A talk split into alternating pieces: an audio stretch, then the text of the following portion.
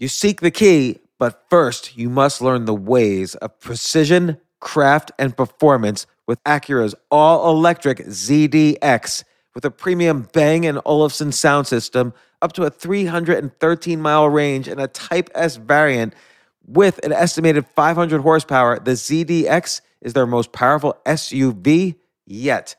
Unlock the energy when you visit Acura.com to order yours today. Okay, let's do some quick math. The less your business spends on operations, on multiple systems, on delivering your product or service, the more margin you have and the more money you keep. That's obvious. But with higher expenses on materials, employees, distribution, and borrowing, everything costs more. To reduce costs and headaches, smart businesses are graduating to NetSuite by Oracle. Here's the thing information is power, information is money. Literally, the currency of today's world of, of entrepreneurship is information. And if you could bring all of the your the information about your business into one dashboard, this is incredibly valuable. NetSuite is the number one cloud financial system, bringing accounting, financial management, inventory, HR into one platform and one source of the truth about your business. With NetSuite, you reduce IT costs because NetSuite lives in the cloud with no hardware required, access from anywhere. You cut the cost of maintaining multiple systems because you've got one unified business management suite. And you're improving efficiency by bringing all of your major business processes into one platform, slashing manual tasks and errors. This is so valuable. You just hit a button and you can see all the information about your business instead of having to like call five different departments and get all these emails and put it all together and make sense of it. Over 37,000 companies have already made the move. So do the math, see how you'll profit with NetSuite. Backed by popular demand, NetSuite has extended its one of a kind flexible financing program for a few more weeks. Head to netsuite.com slash James. netsuite.com slash James. netsuite.com slash James.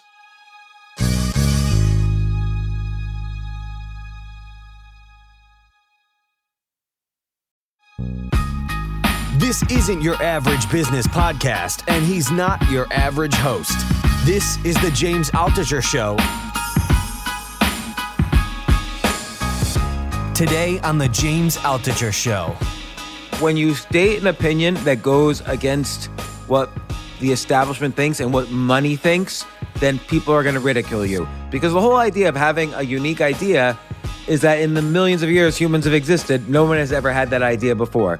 And, and people say there's a cliche, you know, no idea is truly unique. That is just simply not true. There are some ideas that are very unique. I bring all this up because Dr. Steven Gundry, who's a former cardiologist, really a very good cardiologist, but then he saw how much BS was in really not the medical industry, but the health industry. He's done a lot of work and a lot of research on good nutritional habits, what are good foods to eat and why. And not only for dieting, but for living longer, for having more energy. How do you live a high quality of life? Food is energy. That's the purpose for food. It's not so that we can have something to eat while we watch Netflix. It's completely 100% for energy. And consequently, Dr. Gundry, who's come on before with the plant paradox, stating that not all plants are necessarily good for you, this book is called The Energy Paradox and How to Eat to Maximize Your Energy. I think that's an extremely important topic to get across. Without further ado, Dr. Steven Gundry.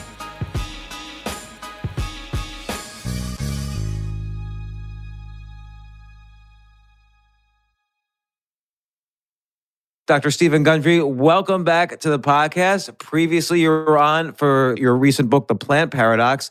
Now it's for the Energy Paradox. We'll talk about that in a second. Just want to remind people that The Plant Paradox was about a very your your very unique take based on the research of your um, clients and your own research studies and so on about avoiding foods that contain what you call lectins. And it was very it was eye opening. It was like I didn't realize that, of course, plant. A lot of people eat, and I eat occasionally. You know, plant based foods, and I have a at least one kid of five who's all plant based, and I never thought of it that plants need to avoid predators just like we do. So they emit this sort of poison called lectins. And it makes sense that that would also cause inflammation when humans eat it. And you trace a lot of your research studies back to the, the lectins that you talk about in the plant paradox. But now we're on the energy paradox. A lot of people, including myself, occasionally feel by midday lethargic, tired, fatigued. And it's sort of like random when am I going to get energy, when I'm not going to get it. And the energy paradox is about this. You say that we should all have great energy, that it's not really a function of necessarily our age, which I thought it was. You've been a doctor forever. You got your medical degree in 1977, according to Wikipedia. Yeah, that's true. And, uh, forever. Uh, you've done heart transplants, right? Oh gosh, yeah. My partner and I, Dr. Leonard Bailey, invented infant and pediatric heart transplantation. Can I ask a question about that? Yeah. And then we'll get to the energy paradox. So basically, you have a baby in front of you. Okay, presumably it's not moving because it's got anesthetics, which I imagine most to, to give an anesthetic to a baby must be a, a complicated job all by itself because you don't want to kill the baby, but you don't want the baby to be conscious during the surgery. So that must be hard. True. And then you slice open the chest, and you know obviously where to slice. What happens? You take out the heart and put in a new heart. Like what happens? Well, we have to put that baby uh, on a heart lung machine and take over the work of the heart and lungs and oxygenate the blood. So, first we have to put tubes in, and then you're right, we actually take that heart out, uh, cut it out, and then we've gone uh, around the country to find you know another heart and this heart is about the size of a walnut just uh, so people can visualize that and then we have to stitch all the blood vessels back in and uh, you know hope for the best that once we release everything that this heart starts up and takes over and knock on wood uh, and so it so does you have to stitch all the blood vessels back in first off, everything you just said was like magic. And and that's the whole Arthur C. Clarke quote that in the future, what seems like magic today will just be technology. Some, I'm paraphrasing. But first off, there's machines that perform the function of the heart. And I guess I sort of knew that, but I didn't really know that. That seems amazing into itself to, as well. Well, yeah. I mean, and believe it or not, these machines were first utilized, invented in the late 1940s, early 1950s. And uh, they were pretty crude, uh, and there were a lot of problems with them. And, you know, technology you know, obviously keeps getting better and better.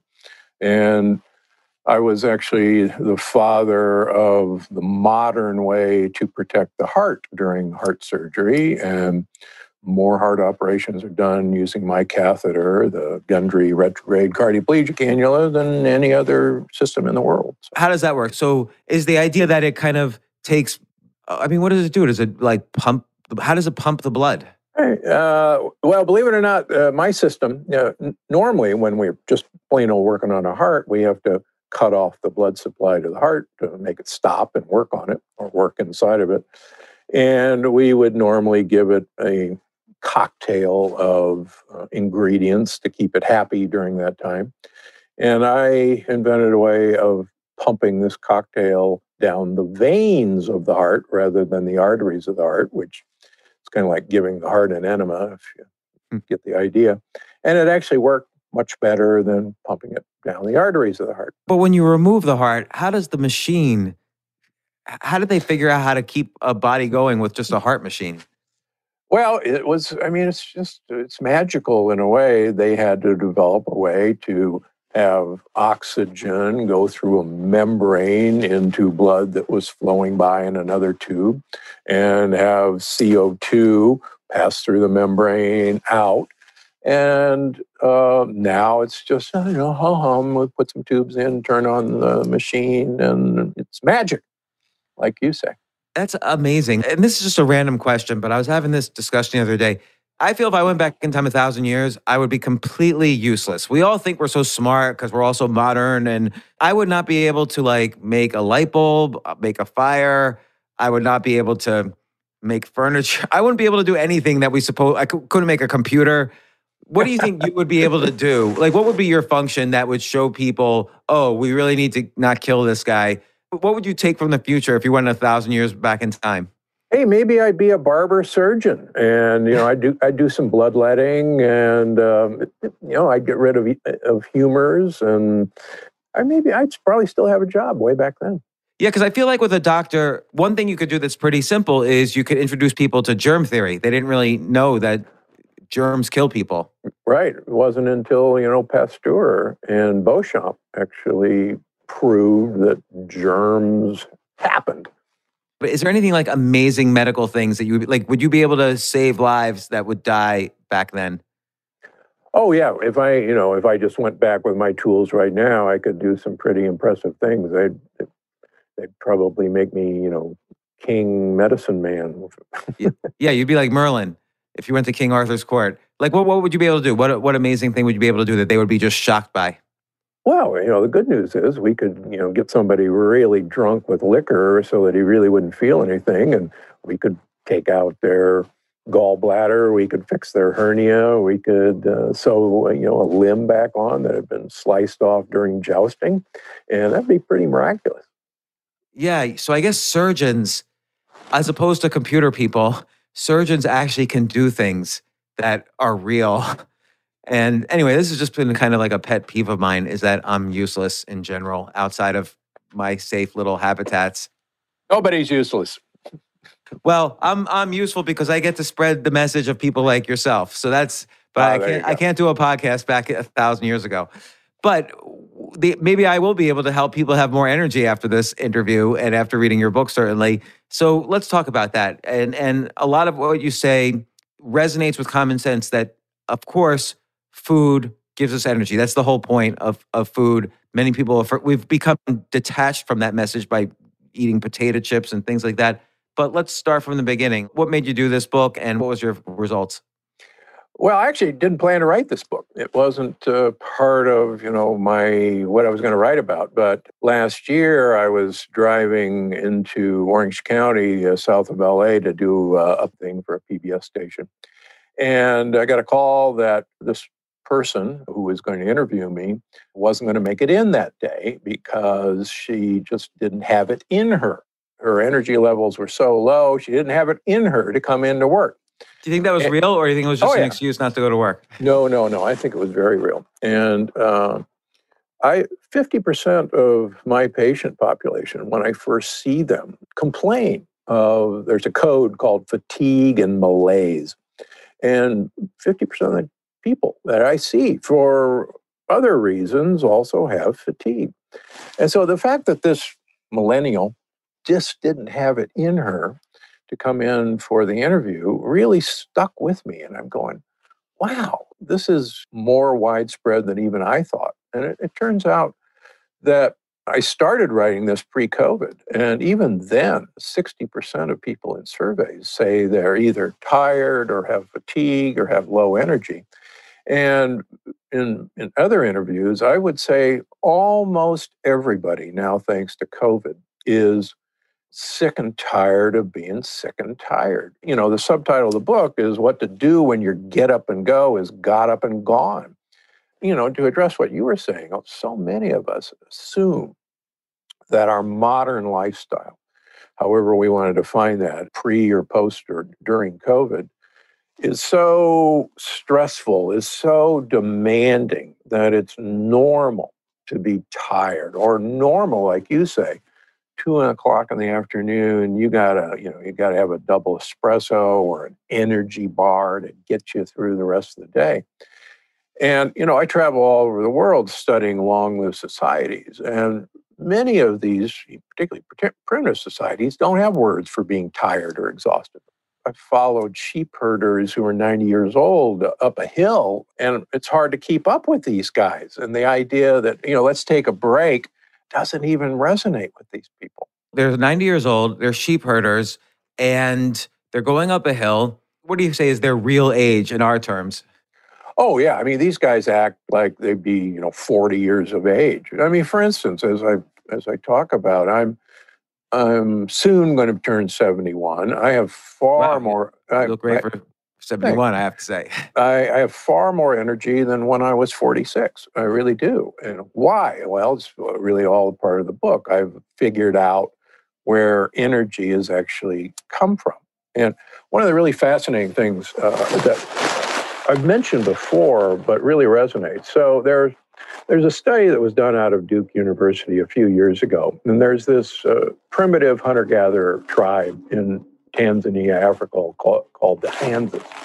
And the Hadzas uh, literally hunt with bows and arrows. The men walk eight to 10 miles every day. The women walk anywhere from three to six miles every day, gathering berries and digging up tubers.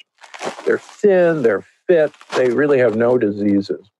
And so these researchers said, gee, I'll bet you if we measure the energy expenditure of this hunter gatherer group and compare them to the energy expenditure of office workers, desk workers, I'll bet you we're going to be shocked that these Hadzas, you know, the reason they're so skinny and fit is that they're, you know, using up all this energy. Lo and behold, they found that the Hadzas were, you know, walking 10 miles a day, use the same amount of energy as a desk worker who doesn't move. How, how do you measure energy? you can actually look at calories consumed and then put them on a calorimeter and look at respiratory quotient, how much oxygen you burn, how much CO2 you produce. The conclusion was well, guess what? We all make the exact same amount of energy, no matter how active we are, no matter how inactive we are. And so there. And, you know, eh, I'm a researcher and I go, wait a minute, you know, that, that doesn't pass the sniff test at all. Uh, so what's really going on? Well, in my work, we know that inflammation, and I think most people have heard about inflammation. Inflammation is basically a war that goes on in our body against enemies that come into us. For instance, if you caught the flu, the plain old flu, you would be incredibly tired, you'd be exhausted, you would hurt, your brain wouldn't work. You certainly wouldn't want to look at your computer. You might want to Netflix some binge show, but you you feel awful. Well, that's inflammation. That's us warring against this flu virus.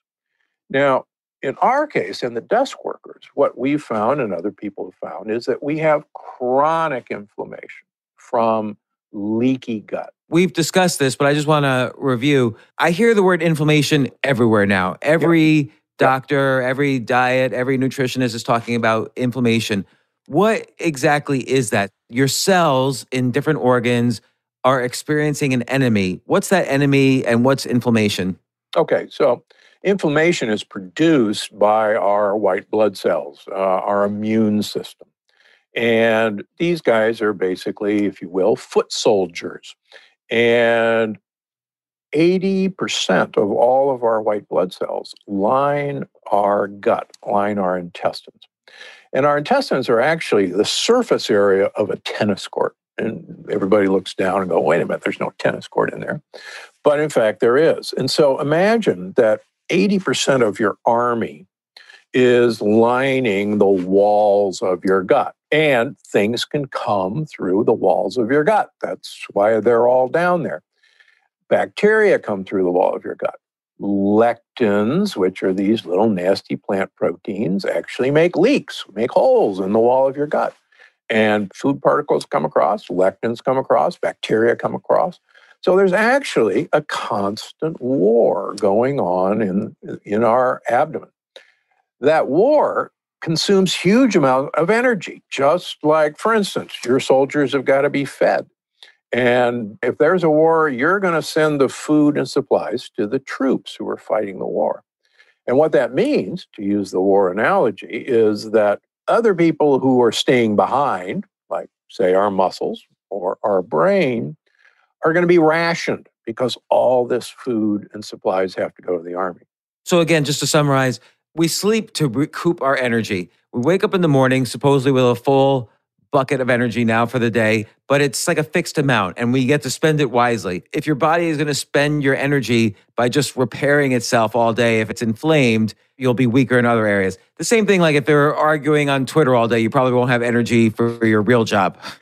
that's true. That's an inflammation of a different sort. Social media. Yeah, that's a social media inflammation. But the point is well taken. If you're going to devote all that energy to that social media, you're not going to have the energy to do the other things you want to do or the time. And that's actually what's happening to most of us. So, so, so obviously things like, you know, dessert. I think specifically potato chips. There's like grease, the oils, the fried. It's probably just all inflammation. But how does inflammation? How, why is it inflammation? Like, how does that work? Great.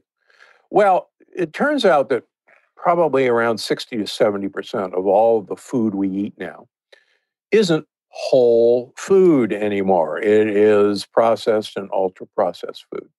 And back in the good old days when we ate whole food, eh, where we actually had a whole, let's just use a chicken breast, and a whole sweet potato or some whole broccoli, would actually take us a long time to digest those carbohydrates in the broccoli, the protein in the chicken breast, and the fat, the olive oil that we poured on it, very slowly. And it would actually arrive at our energy producing organelles called the mitochondria, where we actually make energy from food uh, slowly.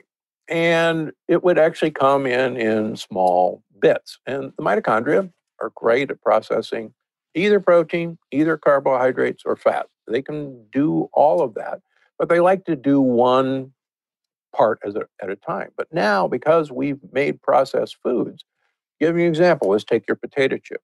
So now we have carbohydrates from the potatoes and fat that they've been fried in, and they're instantly digestible. They no longer have to be broken down. And so our mitochondria, much like living in LA, pretty much 24 hours a day have rush hour in the energy production line. And it's this rush hour that literally energy production grinds to a halt. Now, uh, as anyone who lives in the LA area will tell you, rush hour literally happens constantly now. And it may take me an hour to go two miles on an LA freeway.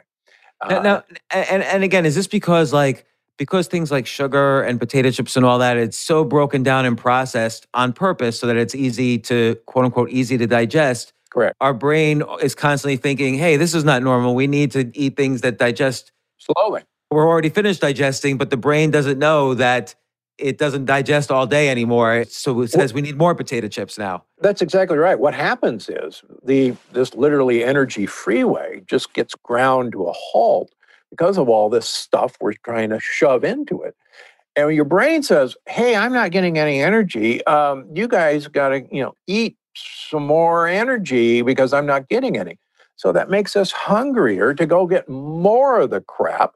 And so, two o'clock in the afternoon after your big lunch, everything's ground to a halt. Rush hour stop the traffic. Your brain says, Hey, I'm not getting any energy. You need an energy bar. And and of course, that energy bar is just, you know, pure carbohydrates and fat.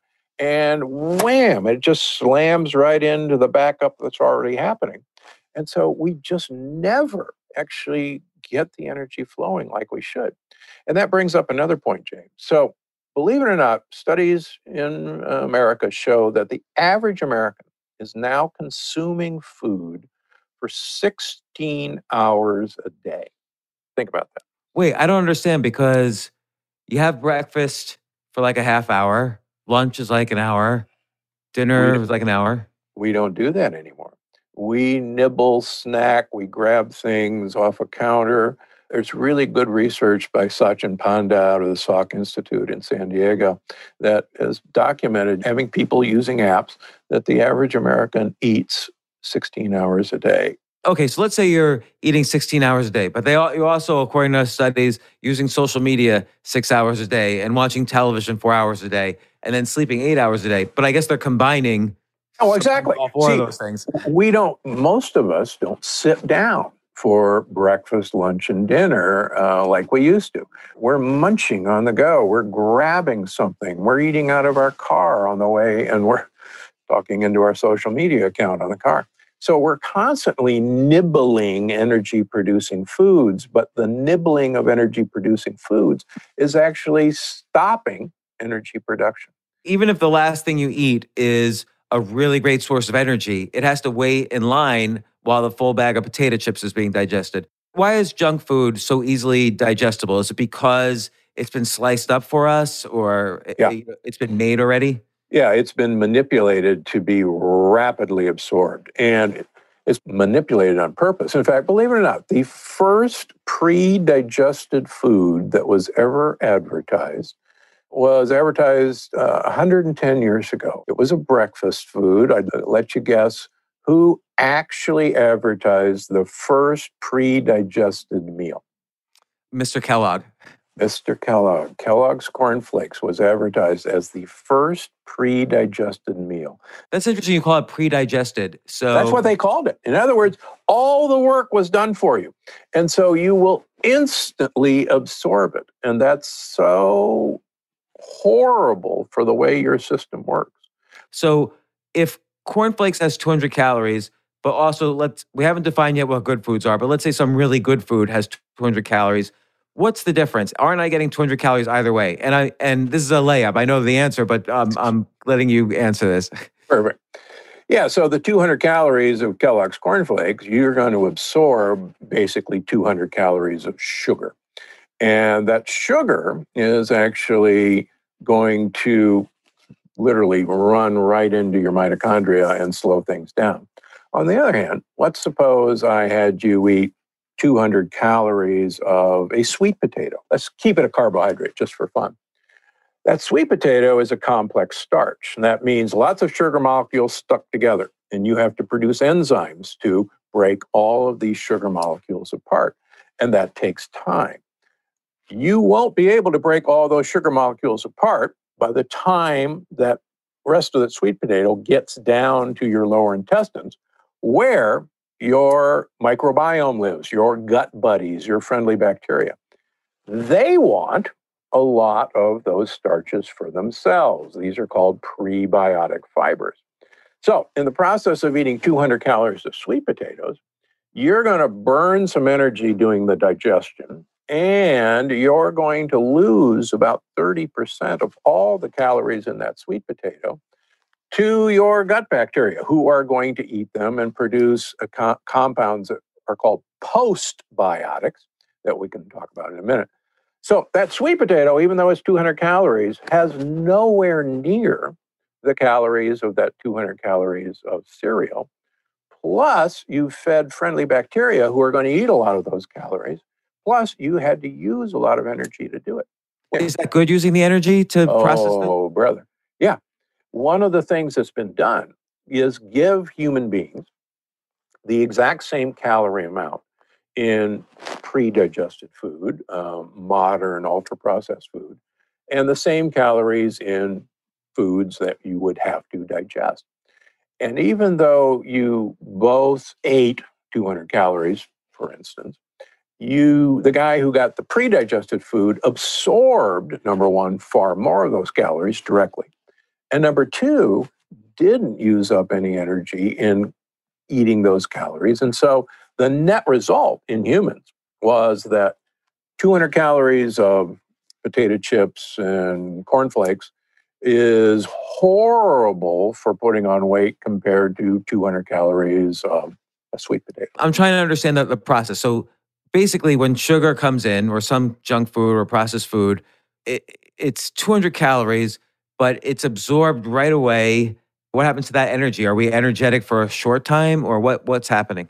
No, so what happens is so the mitochondria uh, can only process so much energy produced, so many calories at a time. And the mitochondria don't like to get overworked. They don't like to get bombarded with, let's use sugar for an example. They don't like to get bombarded. And so they actually put up resistance to all of this coming into the mitochondria. And people hopefully now have heard of insulin resistance or pre-diabetes. And it's literally mitochondria, as I talk about in the book, set up a wall to try to keep all of the sugar from getting into them and it, to come in slowly. And they literally produce chemicals, uh, fats called ceramides. Primarily, we make them from sugary foods. We make them from fruit, believe it or not. We make them from high fructose corn syrup. And that's why somewhere between 60 and 80% of Americans are insulin resistant. Our mitochondria are trying to protect themselves from this constant bombardment of easily digestible. So what happens to the calories? What happens to the energy? What does the mitochondria? It's been bombarded. Does it just like say, "Hey, we're we're throwing you out. We're not using you as energy, even though you're calories"? Yeah, we're we're going to store you as fat. Mm. And quite frankly, the more insulin. So when you and I eat uh, cornflakes, uh, we use that example. Your pancreas squirts out some insulin, the hormone that literally is a salesperson to all of your cells. And it knocks on the door of, say, your muscles. And they say, oh, you know, uh, this guy just ate some great cornflakes. Look at all this great sugar. And open the door, muscles. I want to sell it to you. And the muscles go, Are you kidding? We haven't moved all day. We don't need anything. We're full. Thanks a lot. Go sell someplace else. Well, insulin says, Geez, I got to get rid of this sugar. I, you know, I'll get 12 of my friends with a battering ram and I'll try to shove it into the muscles. And the muscles, you know, no, there's no room in here. So insulin says, I got to get rid of this stuff. Uh, I know, I'll turn it into fat. And it turns out that insulin says, you know, this guy will thank me someday because someday there won't be any cornflakes. There's going to be hard times. There'll be COVID. He doesn't have a job. And he's going to thank me for having all that fat. Well, unfortunately, we now live in basically 365 days of, of endless summer, endless food. And we just keep taking the food we eat that's arriving too quickly to our mitochondria to process, and we turn it into fat. Do you feel this is a problem with the medical industry that basically the solution for diabetes as an example I'm just using this as an example is hey, let's just give them more insulin since the body is the insulin was so busy that it basically failed. Uh, let's just give them more insulin so they can keep eating tiramisu at night or yeah. you know, cake. Well, a- instead of saying, "Hey, just don't eat as much sugar, and you won't tax the insulin, and your insulin will regrow." Well, does the insulin regrow once it's gone, like from diabetes? I've never met a uh, type 2 diabetic that I couldn't make normal by teaching them how to eat. And this book, The Energy Paradox, really gives a step by step way to not only get your energy back, but actually to make insulin levels fall, to make your mitochondria happy again. And you're right, the medical profession, uh, particularly early when I was being trained, that's what we did. We gave people insulin, and that would bring down their blood sugar. But what we didn't know was that insulin was the fat storage hormone. And so the more insulin we gave these people, the fatter they got. And the last thing that they needed was more insulin.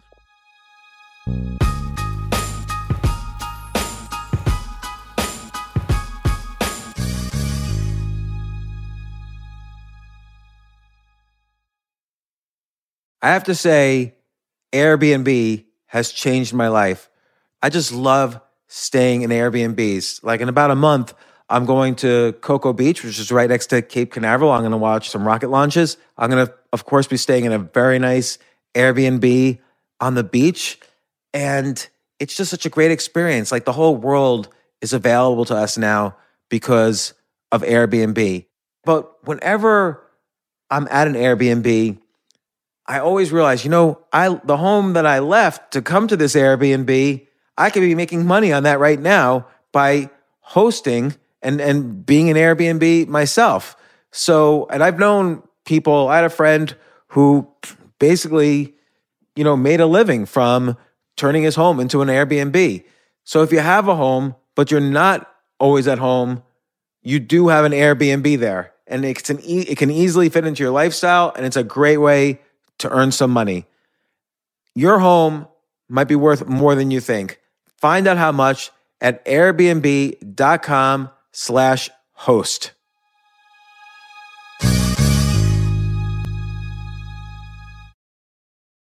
I remember last year I was asked to go speak at the Norway Business Summit, and I was so excited because side by side with the Business Summit was the Norway Chess Summit, where I would get to see in person Magnus Carlsen, the best chess player ever, playing chess.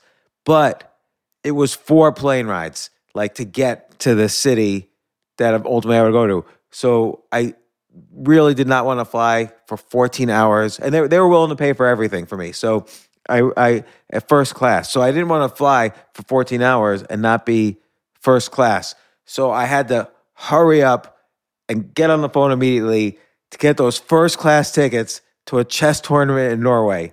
And listen, this is just like when, you know, you have to know when you want the best of anything, you have to act quickly or someone else will get it instead. And I did not want those seats to fill up. So it's like if you're hiring for your business, you want to find the most talented people for your open roles before the competition scoops them up. I just was talking to a friend this morning where he was trying to decide between some programmers and he waited a little too long and both the programmers he was interviewing took other jobs like great jobs. So you know what's the best way then to hire the best as quickly as possible? Ziprecruiter. Ziprecruiter finds qualified candidates fast and right now you could try it for free at ziprecruiter.com slash james just try it and see. You'll, you'll find out. So, ZipRecruiter's powerful matching technology takes center stage to identify the top talent for your roles. Immediately after you post your job, ZipRecruiter's smart technology starts showing you qualified people for it. And I know this because one time I signed up as an employee, potential employee on ZipRecruiter, and I got nonstop.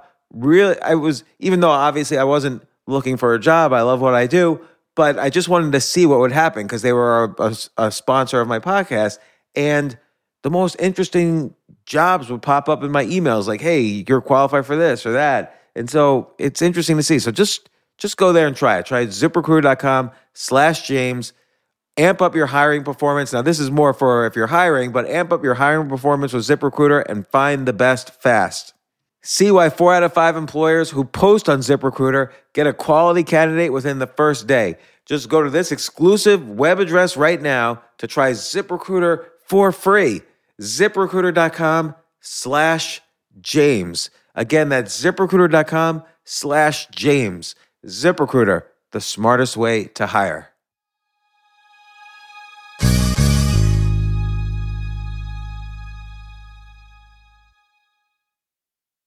At the UPS store, we know things can get busy this upcoming holiday. You can count on us to be open and ready to help with any packing and shipping or anything else you might need. Is there anything you can't do? Um, actually, I don't have a good singing voice. the UPS. Nope. But our certified packing experts can pack and ship just about anything. At least that's good. The UPS store. Be unstoppable. Most locations are independently owned. Product services, pricing, and hours of operation may vary. See Center for details. Come in today to get your holiday goodies there on time. Breakfast, lunch, dinner, or, or whatever you want to call it. What do you do for energy? You have a lot of energy. I know you do. And I, I go up and down. I think some days I'm pretty good and some days I'm not. Particularly since the pandemic started, I would say I do a little too too many carbs slash processed carbs, like go to the bakery and get a pastry. Yeah. Um, so what I've been trying to do, given that I know I'm not going to be moving as much, I try to intermittent fast uh, to basically not overload the system. But I probably have been eating a, a little more junk food than I've normally have this past year. Well, so the, the book really tries to teach people how to successfully, you want to call it intermittent fasting, call it time controlled eating, but the, the evidence is, is overwhelming that the more we can actually shorten our eating window, the time we start eating in the morning and the time we stop eating in the evening, the more we can slowly shorten that to about six to eight hours, the more, believe it or not, energy our mitochondria are capable of producing. And, and my my folks hate for me to say this, you could actually occasionally get away with eating something that's really pretty not good for you.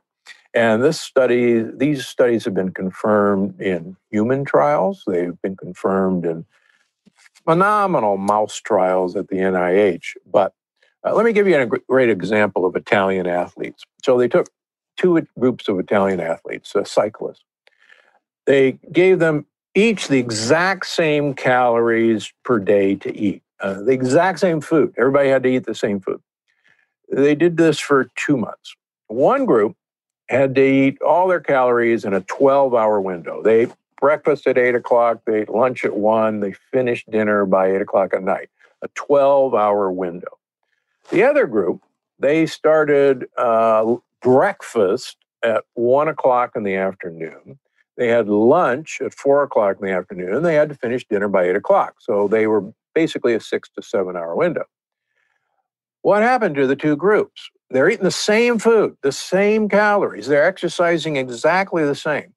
The group that compressed their eating window lost weight, the other group didn't, eating the same amount of calories.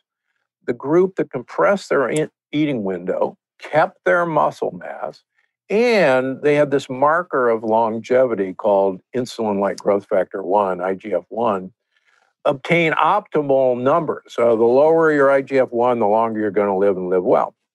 The other group had none of had none of these effects. So just by compressing their eating window, uh, they were able to achieve that, and that's what you want to do. Now, to say that, believe it or not, 80% of us are what's called metabolically inflexible or insulin resistant. And if I ask 80% of your listeners, uh, tomorrow, I don't want you to eat lunch. I want you to eat your first meal, break fast at noon, uh, and I want you to starve until then. Uh, 80% of people would basically fall flat on their face. They'd have no energy, they'd have a headache, they'd have stomach pains. They go, oh, I can't do this. And that's because we haven't been able to make the shift between burning sugar as a fuel and burning fat as a fuel. And that's through the six week program in the energy paradox. What I do is, all right, let's say Monday morning you eat breakfast at seven. When we start the program on Monday, you're going to eat breakfast at eight. Yeah, you can wait an hour, come on, that's not a big deal. On Tuesday, I want you to eat breakfast at nine. On Wednesday, I want you to eat breakfast at 10. And so on until Friday. And then we take the weekend off. It's free time. You don't have to do anything. The following week, we're going to start break fast at nine instead of eight, like we did. And so each week, we're going to go up one hour at a time. And by the time six weeks are over, we're going to break fast at noon and finish up around seven o'clock at night. And it'll be effortless to get there. It makes so much sense to do it in a gradual way. I, I remember you know, it's very interesting for me doing this podcast. Like I've I've had maybe a thousand guests and everybody's amazing and I've learned so much. But I always notice, I kind of meta notice what I remember from even year, you know, some podcasts I forget afterwards, some I remember. I of course remember our first one uh, very well. But there's one I did in 2014 where I remember the guest said to me that it was hard for him to switch from his really bad diet of Coca Cola and potato chips and all this to he, he was becoming a vegan. And he explained to me it's because the food you eat creates, you know, organic bacteria in your gut that becomes hungry for that food. So when you first make if the switch, if you make it too fast, that gut bacteria is still alive and is going to be very, very upset. No, that's absolutely true. And I talk about in all my books, including the energy paradox. Yes essentially have two sets of bacteria, uh, what I call the gut buddies, the good guys, and the gang members. And the gang members, like you talk about, they want simple sugar and they want fats, and that's what they live on. And we now know that there is a communication system between your gut bacteria and your brain. And these gang members actually send messages to your brain that, hey, buddy, you know, you better get me a croissant and, you know, a, a tub of lard. Uh, or that's my gut bacteria is yelling that right now. Yeah, there you go. And you better get it for me. But what's been shown in my clinic and other clinics is that if it takes about three days to get the gang members to leave, basically starve them to death, and give the gut buddies what they want. And then the gut buddies, in turn, the good guys, they start sending messages to your brain going, wow, you know, uh, if I need a salad, okay, I really need a salad. I need you to find me a salad. And I'll have these meat and potato guys, you know, in my clinics come in. There, doc, don't worry about it. There's no way I'm ever going to eat a salad. Just don't waste your time. I see them a month later and they say, I don't know what's happened to me. If I don't get a salad, you know, I'm going to kill somebody. I said, that's not me. Well, it turns out it's their bacteria that have taken over the rules and taken over their brain. And that's actually what's so exciting about this book. Uh, that we now we can measure those compounds that do this. We we've always conjectured that there was this text message system that you know. Well, we know it we know it exists, but we can't measure it. And in the book, we talk about postbiotics, which is the language that's been discovered between our gut buddies and our brain and our mitochondria. And the, the discovery of this language is as exciting as the breaking of the Enigma code in World War II, the German code. I mean, it's that exciting that it actually won the Nobel Prize for Medicine, the discovery of this language between these one cell little organisms and us and our mitochondria. And they're called postbiotics. You know, you discuss this a lot about this in the book, but like, what do you do personally to kind of up the good guys in the postbiotics and suppress the bad guys? Obviously, uh, the food you eat is a lot of that, but uh, yeah, just talk about that. Like, what's what is the food you eat? What do you personally do? Great. So, as far as I know, I'm the first person to write about time controlled uh, eating, intermittent fasting, back in my first book in 2006. The, the well, diet revolution? Yeah. Um, and I actually had a whole chapter on intermittent fasting that my editor said, this is the craziest thing I've ever heard of. This is this is crazy. No one's going to believe you, and I'll give you two pages to make your case. But everybody, you'll you know that's crazy. I said, no, it's not crazy. I've been doing this. Uh, I started doing this in 2000. From January through June every year, I eat one meal a day. I eat all my calories from six to eight o'clock at night. So 22 and a 24 hours during the week, I'm fasting. I'm not eating. So no breakfast, no lunch, and I eat all my calories in two hours. And that's called the eat one meal a day, or in the book, EOMAD. And now I didn't start off doing that. I started off by actually doing exactly what is in the book. It's just gradually increasing the time I start eating. And the cool thing about it is, if you do it gradually, there is no hunger. There's no such thing. I'm not hungry now, and it's you know coming on 11 o'clock, you know my time, and I haven't eaten anything, and I won't eat lunch. Then I'll eat dinner later on today. But you got to get there slowly. It's like going to the gym and starting a, a new exercise routine. Um, uh, you know, I'm not going to go bench press 400 pounds. If I tried to bench press 400 pounds, you know, I cut my neck off. Well, if, if someone asked you for a breakfast meeting, what do you do at the breakfast meeting? Black coffee or tea. All right. No toast or anything? Oh, toast. That's poison. Come on. It's pure sugar. Come on. I know, but I love toast. I always tell people I don't know how to use my kitchen, but I'm I'm a great toaster. Like I know how to use the toaster really well.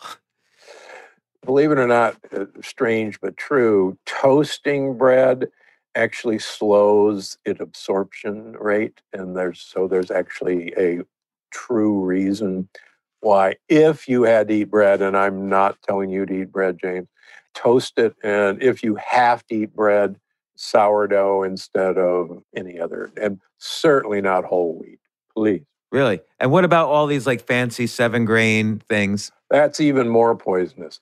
Grains have the highest lectin content of any food. If you want a leaky gut, if you want inflammation, please eat your whole grain bread and you know, seven grain bread. Just don't do it. And speaking of remembering things from podcasts, I very clearly remember the visual image you have of the lectins are, I guess, bigger than other cells that pass in and out of the gut. So they pierce the, the guts, the insides of your intestines, and, and that's what causes this leaky gut. Yeah, I mean, if you had asked me 15 years ago with my first book, what I thought about leaky gut, I, I would have told you it was pseudoscience. But now, thanks to work by Dr. Fasano from Harvard and others in my clinics, we know that almost everyone with low energy, and certainly anyone with a pre existing condition, like heart disease, like diabetes, like high blood pressure, uh, has leaky gut.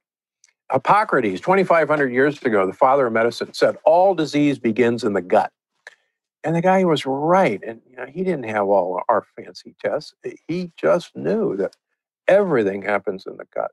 Obviously, I think it's almost common sense what foods, at a very broad level, junk foods bad. most car- process, most processed carbs are quote unquote bad. And I, I don't mean to simplify so much, but I'm just thinking everybody gets so in the in the woods with these foods are good, these foods are not. Everyone's recommending different things, and even you know, I would say uh, this confusion arises a little with you when I think, oh my gosh, which plants have lectins? I thought this plant was good, but not this plant. Like, so that it's hard to keep track of everything. But just on a very broad level, salads good, organic stuff good. Things that were just pulled out of the ground and cleaned and served to you are probably yeah. pretty good. Yeah, roots are great for you. Tubers are great for you. Have some radishes, have some parsnips, have some sweet potatoes. Um, any, you know, the cruciferous vegetables like broccoli and cauliflower and Brussels sprouts, they're fantastic for you. Oh, and I uh recently uh, read that broccoli was not so good, but it might have been because of it's like a very starchy vegetable. And again, everybody says different things. But you're saying so broccoli, good. Yeah. Again, one of the things that uh, I introduce in this book that I think puts this battle between, oh, you should be eating, you know, a, basically a, a carbohydrate based diet, or you should be eating a carnivore diet where all you eat is meat, or you should be eating an 80% fat diet, a, a ketogenic diet. And you go, well, wait a minute, you know, you guys all can't be right. You know, which is it?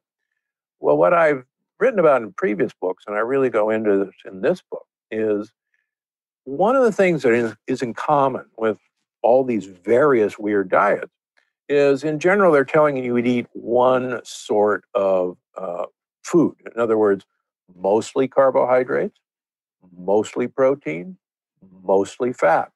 And what I show in the book is if you use what I call a mono diet, your mitochondria have only one food to work with at a time, and they're actually pretty good about doing that. But most of our processed food has sugars, fats, and proteins all clommed into one. And it, again, whacks into our mitochondria. So in the book, the first meal of the day, the break fast, I actually ask people to have a mono meal. In other words, if you want puffed millet cereal with almond milk as your break fast, go for it. If you want Canadian bacon with yeah. egg, with egg whites, go for it. If you want an avocado cut in half with egg yolks in the middle under a broiler and pour olive oil on it, mm. a pure fat meal, go for it. If you want to change up every day, go for it. And people go, wait a minute you mean I can have, you know, I can interchange? And I say, yeah, as long as you choose one energy substance, your mitochondria will think you're just the best person in the world. Although you mentioned earlier that there's different mitochondria for different nutrients, right? Um, no, no, the mitochondria have to use the nutrients in a totally different way. So there's there's a pathway to turn protein into energy. There's a pathway to turn fat into energy and there's a pathway to turn sugar, glucose, into energy. And there's in the mitochondria, and they're slightly different. Mitochondria have to be able to switch gears.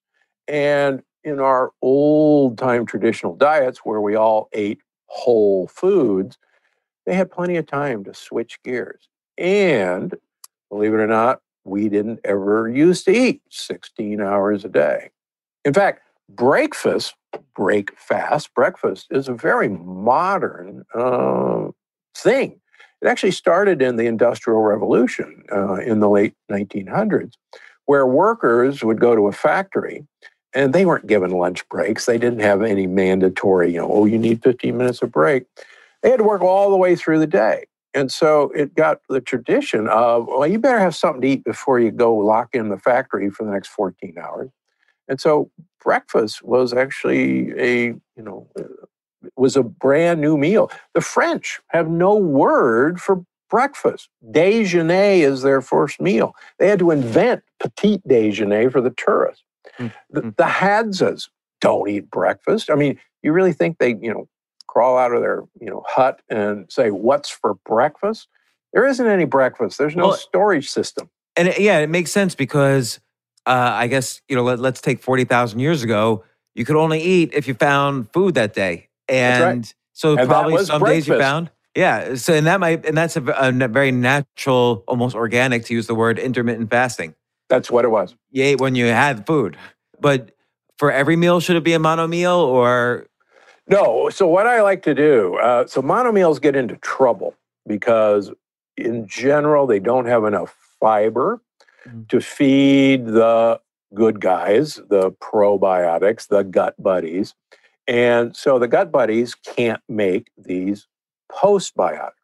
And postbiotics are these gases and also short chain fatty acids like butyrate that actually turbocharge your mitochondria, actually tell them to get up and go, make more energy. And that's one of the failures of so many of these diets, whether it's a carnivore diet, whether it's a keto diet, or whether it's a high carbohydrate diet, is that they don't feed our gut buddies the food they need. So you me, need you need to basically be like a flexitarian, like yeah. eat a little bit of everything except for the processed stuff. Yep. You know what I don't understand is and and everybody takes the simple answer that oh this is the big food industry made the food pyramid. But the food pyramid if you look at it now like the original food pyramid is so bad for you based on what we know now. Like i think there's like six servings of pasta a day recommended in the food pyramid five glasses of milk when most people are lactose intolerant depending on your ethnicity and so on. What made modern medicine veer so much from health? Sickness is good for business. I um, recently had Dr. Kessler, who was the head of the FDA when the last food labeling thing was made. And when he put down, you know, the amount of sugar in a product, uh, he was called into the Oval Office, as he tells it, and there was the Secretary of Agriculture and a number of the big food giants. And they said, uh, we're sorry, you cannot put that on a label. You cannot tell people how much sugar is in this product. And he said, but but wait a minute, that's how much sugar is in this product. They said, no, you cannot tell them that. And you're going to have to design that label in a way to hide where the sugar is. And he uses the example of a bagel. And he says, okay, you look at the bagel, it's got 330 calories. And you look at sugars and it says zero sugars. And you go, oh, there's a healthy food for me. I'm watching my sugar. He says, you got to look at total carbohydrates. And there's 33 grams of carbohydrates. And then you look underneath and there's fiber, there's no fiber. He says, so instead of being zero sugar, there's actually 33 grams of sugar. Now, to put that in perspective, there's four grams of carbohydrates in a teaspoon of sugar. So you do a little math. So there's over eight teaspoons of pure sugar in that bagel, and it's not on the label. Oh my gosh. So we've so, been duped. So when he said to them, though, so he's in the Oval Office, which is people who care about the US supposedly, and he said to them, listen, this is for everybody, this is for the health of 300 million people. Did they respond?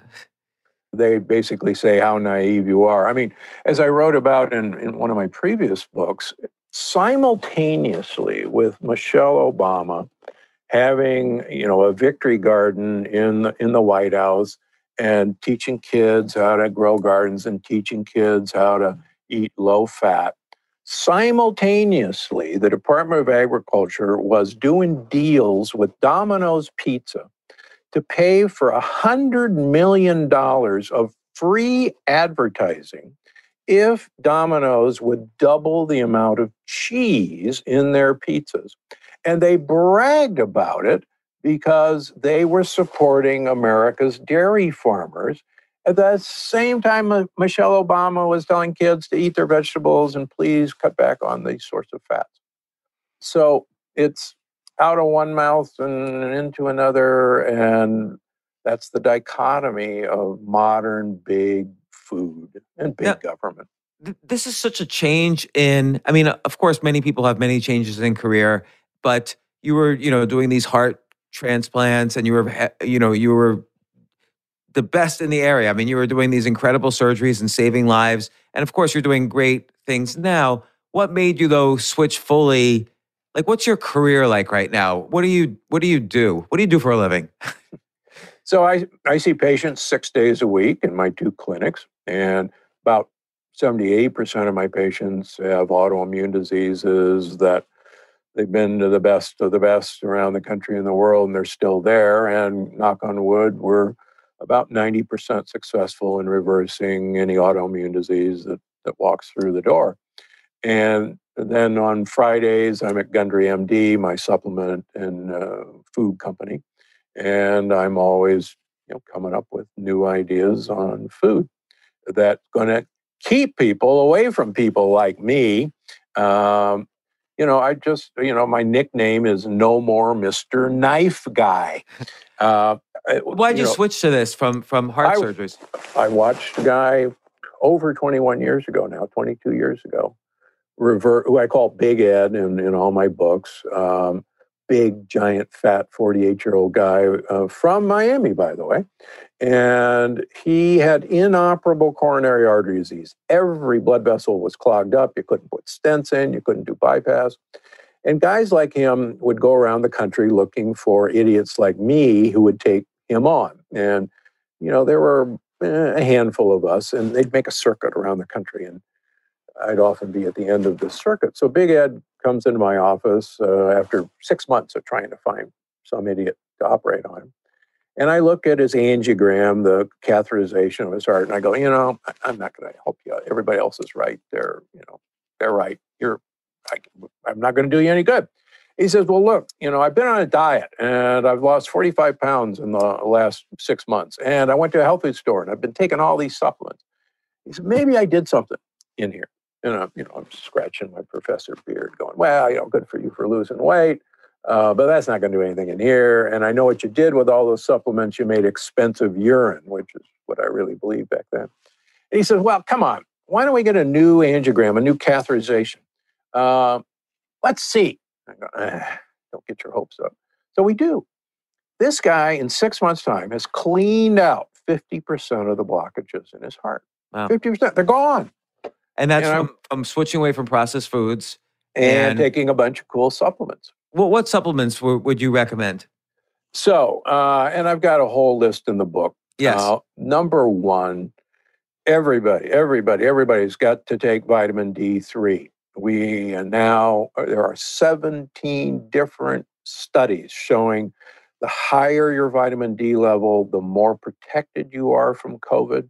And if you catch COVID, it will be a mild illness.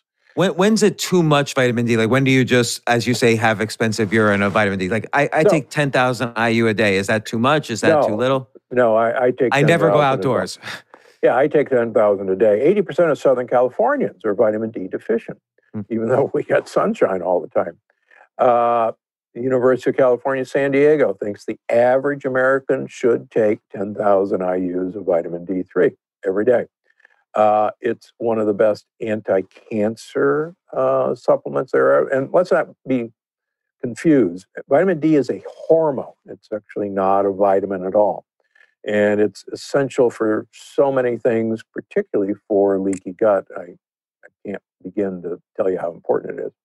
The other thing that almost everybody should get is fish oil. Now, most fish oil is molecularly distilled now. That means there's no heavy metals. But the important part of fish oil is called DHA. And you want to get about a thousand milligrams of DHA per day. Your brain is about 70% fat. So if your kids call daddy, you're a fathead, you know, I'll back them. And half of the fat in your brain is DHA.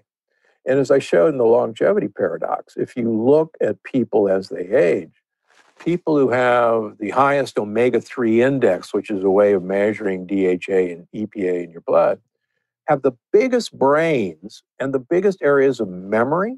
And people who have the lowest omega 3 index as they age have the most shrunken brains and the smallest areas of memory. So these are amazing studies. And you would think if somebody heard that study, they would go to the local health food store and just get like a ton of DHA. Yeah. And and yet the studies aren't in in the news or people don't get them or what's the story? These stories are bad for business. Mm. Remember, sickness is good for business. I, I'll give you an example. A number of years ago, I was asked to consult with some major manufacturers in a fairly large Midwestern city, and I won't tell you where it is because it would give Chicago. away. Uh, close by Chicago, as a matter of fact.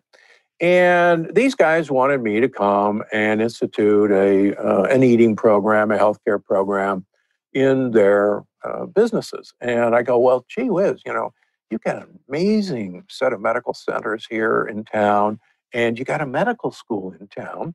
Why don't you go work with them? That would be such an obvious choice. You don't need me. And they said, oh, we did that. And we met with them. And I said, yeah. And they said, are you kidding? Why would we want to teach your, you know, your employees to be healthy? We're in the sickness business. It may, you know, it may say health center, you know, on the side of the building. You got to understand, we're in the sickness business. And why would we ruin our business? It's true, true story.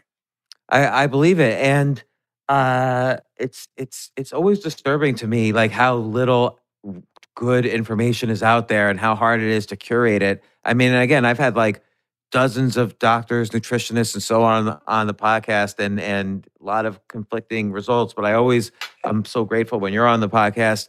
Um, do supplement a lot of a lot of doctors say supplements don't work at all. Like like you used to say. Like, is there a danger that you just eat it and, and it doesn't digest properly? And Quite frankly, the longer I've been at this, the more impressed I am with the, the power of properly chosen supplements to enhance your health. And I, I go into that in each book why supplements are important. But we're beginning to realize that, particularly supplements that contain what are called polyphenols, and how do you remember that? Polywanaphenol is the way to remember it. Is that that's these that's really not a helpful way to remember it, but I'll I'll go with it. Polywana cracker, polywanaphenol. I understand. I understand, Yeah, but just, so- it's so okay. pe- anyhow, polyphenols. For instance, red wine has polyphenols. Um, dark chocolate has polyphenols. Coffee has polyphenols. Tea has polyphenols. And in concentrated form, I've published papers looking at people's uh, flexibility in their blood vessels and change the polyphenols. Their blood vessels get more flexible. Take the polyphenols away, their blood vessels get stiff. We've looked at people who have sticky blood vessels and we give them polyphenols and their blood vessels get lined with Teflon. We take the polyphenols away from them. Their blood vessels become sticky again like flypaper. what supplements are the best for polyphenols? Well, so you can eat your polyphenols, believe it or not. But if you wanted a couple that, that I've studied uh, in patients, grape seed extract is one of them.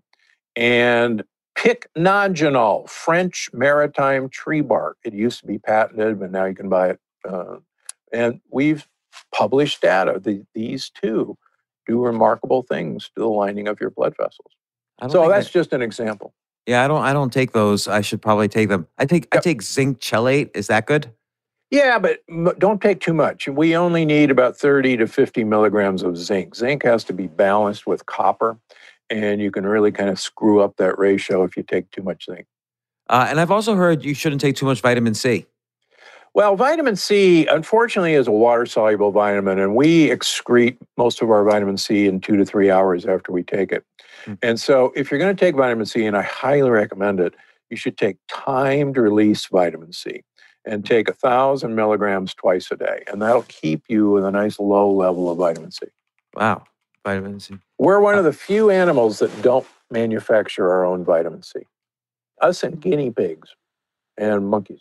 Let me ask you an off the wall question. I wonder if, given that we've used science to kind of patch up the medical industry for so many decades, I wonder if there's going to be a next generation of that where somebody says, okay, let's take some stem cells, turn it into mitochondria, compl- just just quadruple everybody's mitochondria so that they can start processing um, all the all the processed foods much better. Could that Well, happen? You don't need any of that. Uh, if you follow my book, you will quadruple your mitochondria virtually in a few weeks. Uh, the book is how to make more mitochondria. So you don't need stem cells to do that. You just need to tell your current mitochondria to make more of themselves, and the book shows you how to do that. Well, you know, again, Dr. Gundry, such an excellent book, and it really is a great companion book to the to the plant paradox, which was what we talked about the last time uh, you came on the podcast. This is the energy paradox: what to do when your get up and go has got up, and And, gone. and has got up and gone. Yeah, it's so valuable. We only live one life, and why waste a moment of it? Energy is such an important concept. Of course, it starts with food. It goes into how you live your life emotionally, creatively, and so on. But food is the base of all. You, you can't start a business if you're sick, or it'll be harder. You'll use you'll need more energy than you have. And how many hours a night do you sleep? I try to get about seven hours of sleep and do quite well at.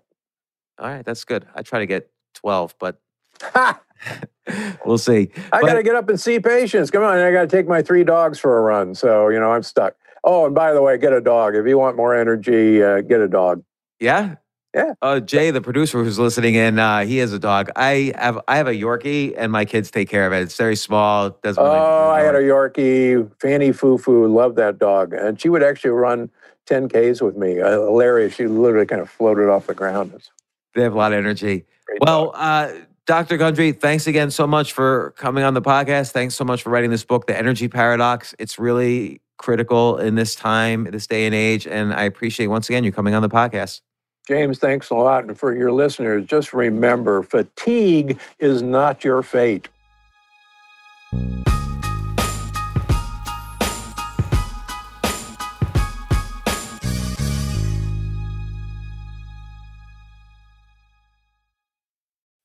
When you need mealtime inspiration, it's worth shopping Kroger, where you'll find over 30,000 mouthwatering choices that excite your inner foodie. And no matter what tasty choice you make, you'll enjoy our everyday low prices, plus extra ways to save, like digital coupons worth over $600 each week. You can also save up to $1 off per gallon at the pump with fuel points. More savings and more inspiring flavors make shopping Kroger worth it every time. Kroger, fresh for everyone. Fuel restrictions apply.